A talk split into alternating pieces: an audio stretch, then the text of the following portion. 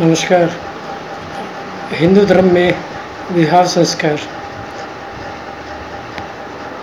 ब्रह्मांडे देवस्ते वार्ष प्रजाते स्त्वासुर गंधर्व राक्षस विवाह आठ प्रकार के होते हैं। पहला है पेशाच विवाह। सर्वाधिक निष्ठक शैली के विवाह में यह विवाह आता है। सुप्त मत अवचेतन अवस्था में कन्या का व्रत हरण कर एवं भोग करना इस श्रेणी में आता है, जो कि अवांछित, असभ्य और बर्बर प्रकार का विवाह था। दूसरा है राक्षस विवाह। रोड़ती पीड़ती कन्या का उसके संबंधियों को मारकर या शक्ति विषित कर बलपूर्वक हरण करना विवाह का राक्षस प्रकार है, अथवा युद्ध में प्राप्त लूटी सामग्रियों की भांति स्त्रियों को लूटकर इसका उपयोग करना भी इसी विवाह के अंतर्गत आता है। तीसरा है गांधर्व विवाह। जब कन्या व वर कामा अक्षण के कारण स्वेच्छापूर्वक परस्पर सहयोग का विवाह करें तो उसे गांधर्व विवाह कहते हैं। चौथा है असर विवाह। जिस विवाह में पति कन्या और उसके संबंधियों को यथाशक्ति धन प्रदान कर स्वतंत्रता पूर्वक कन्या से करता है। उसे अशुभ विवाह कहते हैं।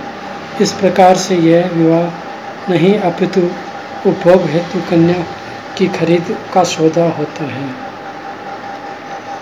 आदि काल में लोभ, लाभ, व्यवस्था, वचन, सहजता, स्वामित्व, अनिवार्यता के किसी एक बिंदु के कारण पारस्परिक सहमति से विवाह की सार्वजनिक स्वीकृति अपेक्षाकृत शेष परंपरा थी।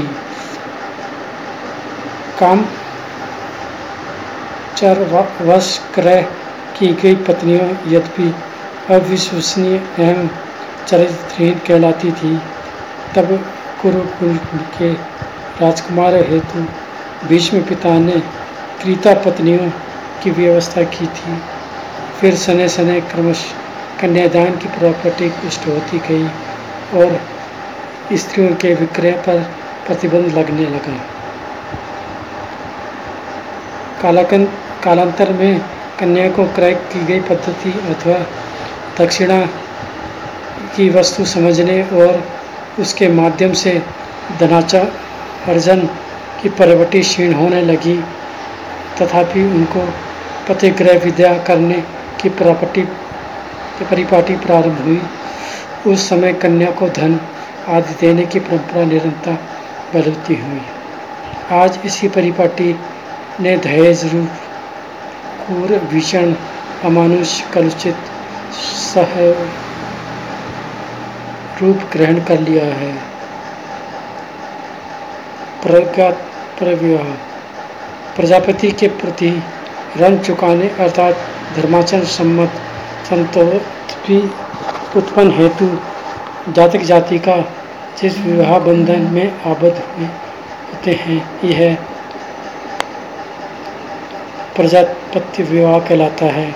इसमें कन्यादान की अपेक्षा अनुभव प्रवृत्ति अधिक है। आर्ष विवाह। जिसी परंपरा के पुरोहितों और यज्ञ प्रिय ब्राह्मणों में प्रचलित यह विवाह द्वारा कन्या के पिता को यदि धर्म सम्मत कार्य संपादन हेतु एक या दो मिथुन प्रदान कर संपन्न होता है था। देव विवाह। कन्या को वस्तु मानकर पिता द्वारा उसके ऋषित्व पुरोहित को कन्यादान करना देह विवाह की श्रेणी में आता है। यह बहुविवाह का पोषक उपपत्नी प्रथा थी? ब्रह्म विवाह आठवां है।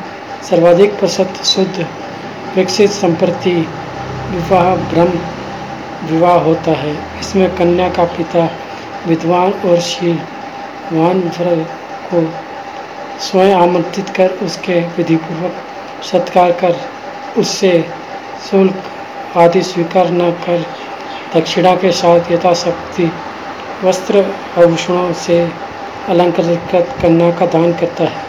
वही शाश्वत एवं परमपति है।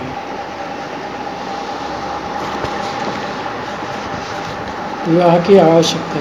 सामाजिक परिस्थितियों और व्यक्तिगत व्यवस्थाओं और वैराग्य मूलक प्रभोजन को छोड़कर अव्यवहित रहने वाले व्यक्तियों को अपवाद स्वरूप यदि छोड़ भी दें तो विवाह समस्त मनुष्य की प्राकृतिक कामना है।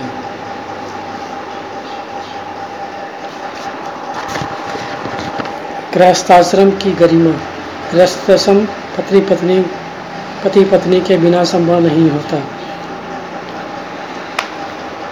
पति पत्नी के दाम्पत्य सूत्रों में बंधे बिना गृहस्थ का निर्माण नहीं होता।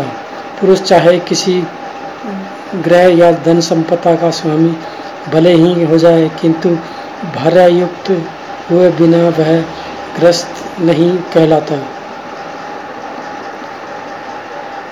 व्यक्तित्व की परिपूर्णता, विवाह होने पर ही अपूर्ण वियोग और युक्ति परिपूर्णता प्राप्त करते हैं। विवाह से पूर्व व्यक्ति आधा होता है, विवाह के पश्चात ही पूर्णता को प्राप्त करता है।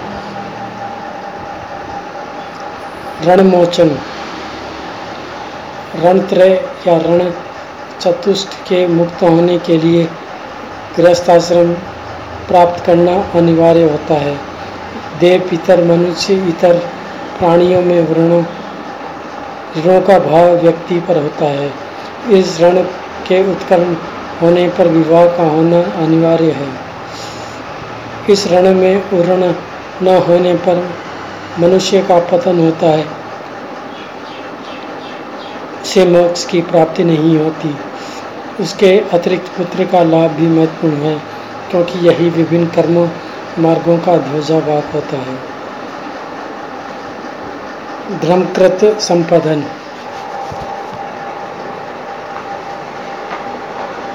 यज्ञ, देवार्चन पितृ और धार्मिक कार्य को पूर्ण करने में धर्मपत्नी की आवश्यकता होती है। पत्नी रहित पुरुष के सभी कार्य व्यर्थ और निष्फल होते हैं। वह सब कार्य देव का पितृक्रम में अशुद्ध साध व गृह वास्तु प्रतिष्ठा, संदर्भी, धावन मर्जनी है। तात्पर्य यह है कि पत्नीहीन पुरुष किसी भी धर्म कर्त का संबोधन नहीं कर सकता। पांचवा है अर्थोत्पादन वैदिक काल में पत्नी, पति और अर्थोत्पादन में सहायक और उपार्जित संपत्ति को व्यवस्थित संरक्षित हुई है, इसी, इसे गृह लक्ष्मी कहा गया है। सामाजिक परंपरा अनेक प्रकार के पत्नी अपने पति को मर्यादा में धर्म भी जीवन विकसित करने में सहायक होती है। वह पति के कुमार से जाने एवं कलुषित होने से बचाती है। पशुवत आचरण करने से रोकती है और वही कारण है कि पत्नी युक्त पुरुष अधिक विश्वसनीय माना जाता है। इसे समाज में प्रतिष्ठा व सम्मान प्राप्त होता है।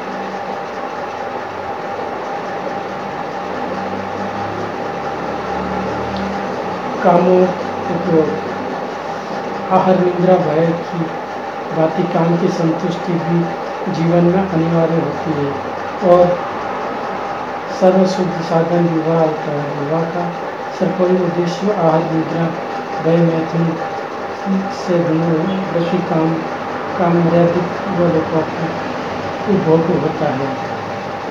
क्योंकि अवैध व्यवस्था में दैहिक संपर्क, निंदनीय और वर्जनीय है।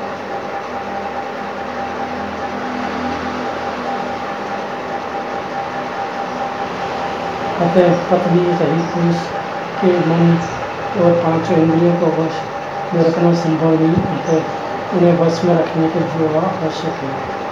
मोक्ष। विवाह संसारिक सुखों का विधान करता अनास्तिक का मार्ग प्रस्तुत करता है। रसाश्रम का दायित्व विवाह करने के पश्चात व्यवहान आश्रम में प्रवेश करता है। धर्म, अर्थ, काम से मुक्त होकर मोक्ष की प्राप्त करता है। ये आवश्यकताएँ पुरुष और स्त्री दोनों के लिए मैं समान होती है। इसमें किसी प्रकार का विभाजन संभव नहीं। पुरुष के असभ्य नारी के लिए धर्म, काम, अर्थ एवं लक्ष्य हेतु विवाह आवश्यक है, क्योंकि व्यवहारिक उद्देश्य दोनों की समान प्रतिभागी होती है। विवाह संस्कार में विविध आयाम गदाधर पद्धति वांग्यदांश मुद्रा हरण, हरिद्वार, लेपन, मंडप, निर्माण, गणपति पूजा, संकल्प, नांदी श्राद्ध वर मरण, घटी स्थापन वर्ष गमन नीलांजना अधिपक वर पूजा अग्नि स्थापना वस्त्र परिधान संजन गोचारण कन्यादान प्रतिग्रहण, समीक्षण, अग्नि प्रदक्षिणा, वैवाहिक योग, लाजा होम, पानी ग्रहण स्मरण गाथा, विक्रमा के साथ शेष, लाजा होम, अट्ठाईस चिंतन, हृदय सिंधुदान आचार्य दक्षिणा E atleta todo de Cruz, Altamarato, direito. Voltar a o Sindaí, meu Deus. Ela vai que direito.